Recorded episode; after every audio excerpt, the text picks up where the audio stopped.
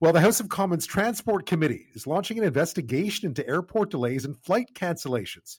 The committee met virtually today and voted unanimously to move forward with that study. Uh, they will invite Transport Minister Omar Alghabra to testify and will hold a, a first hearing by the end of this week. Of course, we've been talking a lot about airport delays and airline delays. That continues. Of course, Pearson, Montreal's airport, still having troubles. Um, there's also another issue that's come up, and it's the matter of compensation for those long delayed or canceled flights. And it involves Air Canada. There are reports out coming to light of passengers whose flights were delayed or canceled, and they're being told by the airline, by Air Canada, that they're not due compensation because it's, quote, a safety issue. Here's why that's a problem. Canada's Passenger Rights Charter, the Air Passenger Protection regulations mandates airlines to pay up to $1,000 in compensation for cancellations or significant delays that stem for reasons within the carrier's control when the notification comes 14 days or less before departure. However, they do not have to pay the char- change if the change was required for quote safety purposes.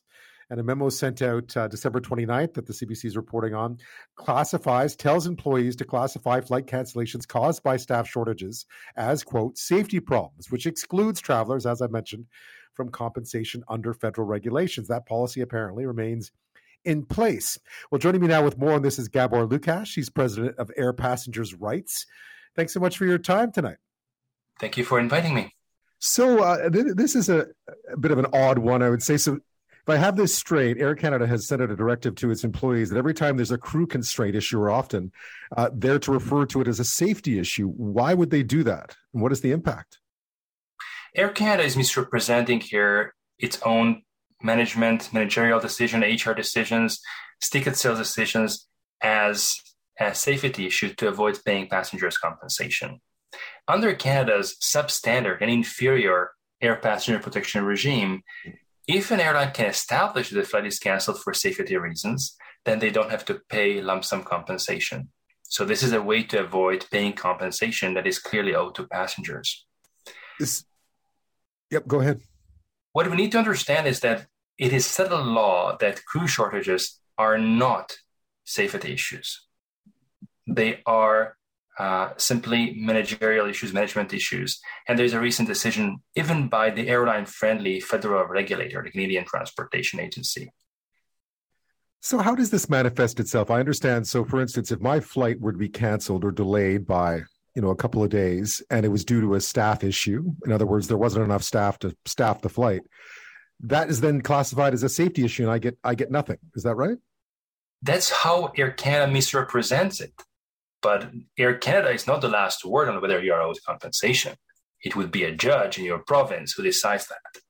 So air canada can say whatever it wants. It can say the earth is flat uh, that uh, it is not even possible to fly or that crew shortage is a safety issue, that is simply their opinion.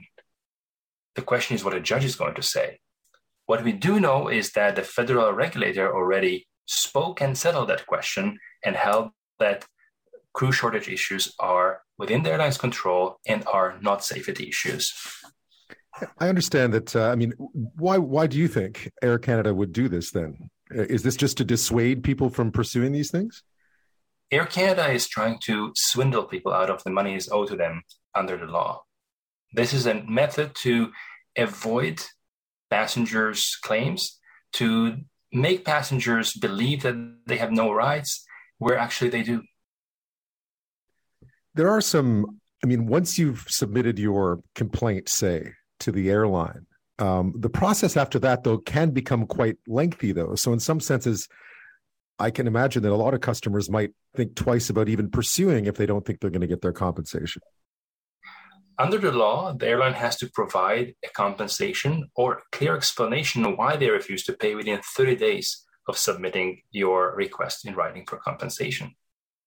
If the airline refuses to pay, then passengers have the right to take matters to small claims court or in British Columbia civil resolutions tribunal to enforce their rights under the law. The system, though, what you are asking passengers to do is to pursue this themselves, which which in of itself is going to dissuade people, I think, from doing it because it involves more work. You've already lost time, and now you're giving more time to try to get this compensation back. Unfortunately, all passenger protection regimes, even the European gold standard, requires some effort from passengers. What is missing from Canada is a significant disincentive for airlines to stonewall passengers. That disincentive should be in the form of significant costs awards against airlines that unlawfully refuse compensation to passengers, as well as uh, using the existing tools under the law to fine airlines on top of the compensation to passengers for misleading passengers and refusing to pay when compensation is owed.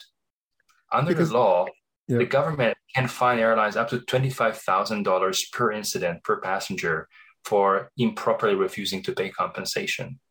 Unfortunately, that has never happened. Because, as you mentioned, um, there was a ruling recently involving a different airline, I believe, uh, that called these staff shortages being uh, being labeled as safety issues. Said that it was blatantly that it, it couldn't be done that way. So, Air Canada must be fully aware of the fact that this decision has been made, and yet this policy that I gather they put into place in late December of last year is still in place. The fact that Air Canada is so openly defies the law in the face of the decision demonstrates how deeply rooted problem we are talking about.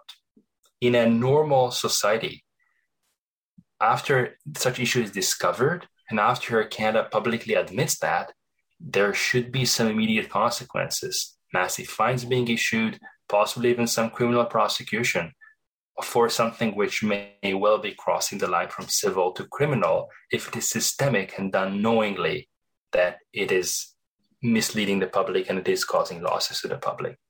It feels like this has always been the game that the airlines play, though. That this is this is what they do. They push the boundaries to see if they can, because obviously it's good for the bottom line, uh, and then you know apologize when they get caught, or not. Well, this this is now beyond pushing the boundaries. This is now doing something which is clearly, blatantly illegal, and it has already been de- declared to be wrong before. I'm speaking with Gabor Lukacs of Air Passengers Rights. We're talking about uh, some rules in place that have come up as people are asking for compensation from Air Canada for flights that have been long delayed or canceled, uh, and under the rules would normally qualify for some sort of conversa- compensation. Uh, according to memos and reporting, uh, Air Canada has been treating these staffing shortages as, quote, safety issues, meaning they don't have to pay the compensation. As Gabor has been pointing out, that's already been found to be by the Canadian Transport Agency or Authority, has already been found to be incorrect, if not uh, beyond that. When we come back, we'll talk a bit more about what kind of regime needs to be in place, because understandably, I think part of the problem here is the is the rules that are in place to begin with compared to say the European Union. We'll get to that after this. My guest this half hour is Gabor Lukacs. He's president of Air Passengers Rights. We're talking about uh, some recent compensation decisions uh, on behalf of Air Canada, uh, not on behalf of Air Canada, but from passengers complaining or asking for compensation from Air Canada and being told that if their flight was canceled due to a staffing issue, uh, that it's in fact, or staffing shortage, that it in fact was a safety issue and therefore they're not owed any compensation. So, some lots of questions surrounding that. We've been talking to Gabor Lukacs exactly about what that means. He's not impressed in the least. So, what is the issue? Here because I gather, and you pointed this out already, that part of the problem is the rules that are there to begin with, compared to say in Canada, compared to say the European Union. So in Canada, one of the biggest differences is that if an airline can establish that a flight was delayed or canceled due to safety reasons, and that would refer to a situation like uh, oil leakage, for example, before the takeoff, then they don't have to pay the passenger this lump sum compensation. They still have to provide alternative booking and meals and accommodation, but not lump sum compensation. And this creates two problems. On the one hand, it puts the passengers in a tough spot. How can you really know what happened? It requires also an inordinate amount of evidence to establish what actually happened. And from a point of view of judicial economy, it's a, quite a disaster because for a $400 claim, you may have to invest a thousand pages of filings of documents to just deal with what actually happened. So um, that is a Canada only problem because in Europe, a flight that is canceled or delayed for maintenance reasons is still a compensable flight. It would have to be an act of sabotage, act of terrorism, or maybe a bird strike, possibly, before the airline could claim we don't owe you compensation. Uh, so in Europe, in short, passengers don't have to choose between compensation and safety. They have it both. Because I imagine what you want to create here and what exists in Europe to some extent, although I know there are complaints about how things work in Europe as well, is you want to create a culture with where where the consumer right is primordial, so that the first instinct is to compensate, not to deflect or change. Mm, and from a consumer advocacy and policy mm. perspective, yes. From a legal perspective, what I would like to see is a system where it takes very little effort to decide whether compensation is owed or is not owed. It has to be something extremely straightforward and simple. And very few facts should be checked for verifying whether compensation is owed or, or it is not owed. The other side of the equation is enforcement. And when we talk about enforcement, uh, I'm referring to consequences for airlines that fail to pay compensation as required by law. Right now, the powers are all there to order airlines to pay penalties if they don't pay compensation to begin with. But these powers have never been actually used. When airlines break the law and don't pay passengers compensation they are owed, the best we see is that the regulator will order them to pay, but without any further significant legal consequences, such as a monetary penalty payable to the uh, public coffers for having engaged in unlawful behavior to begin with.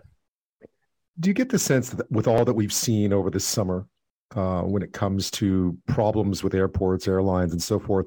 Do you see any chance that this may be the time that this will shift? Uh, is this is this the time when passengers have finally had enough, or do you worry we're just going to see more of this?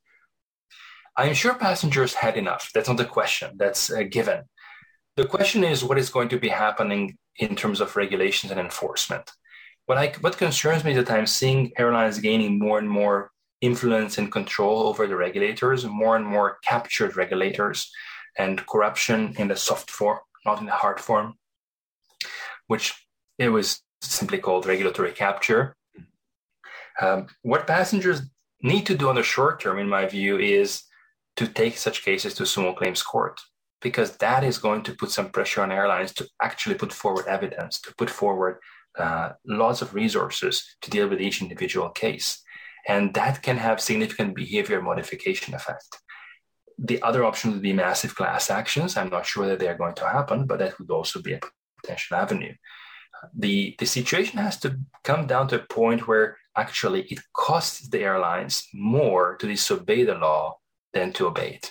Right now, it's quite clear that the one and only reason airlines are acting this way is mm. because it is way cheaper for them to stonewall passengers and pay a few lawyers than to actually obey the law.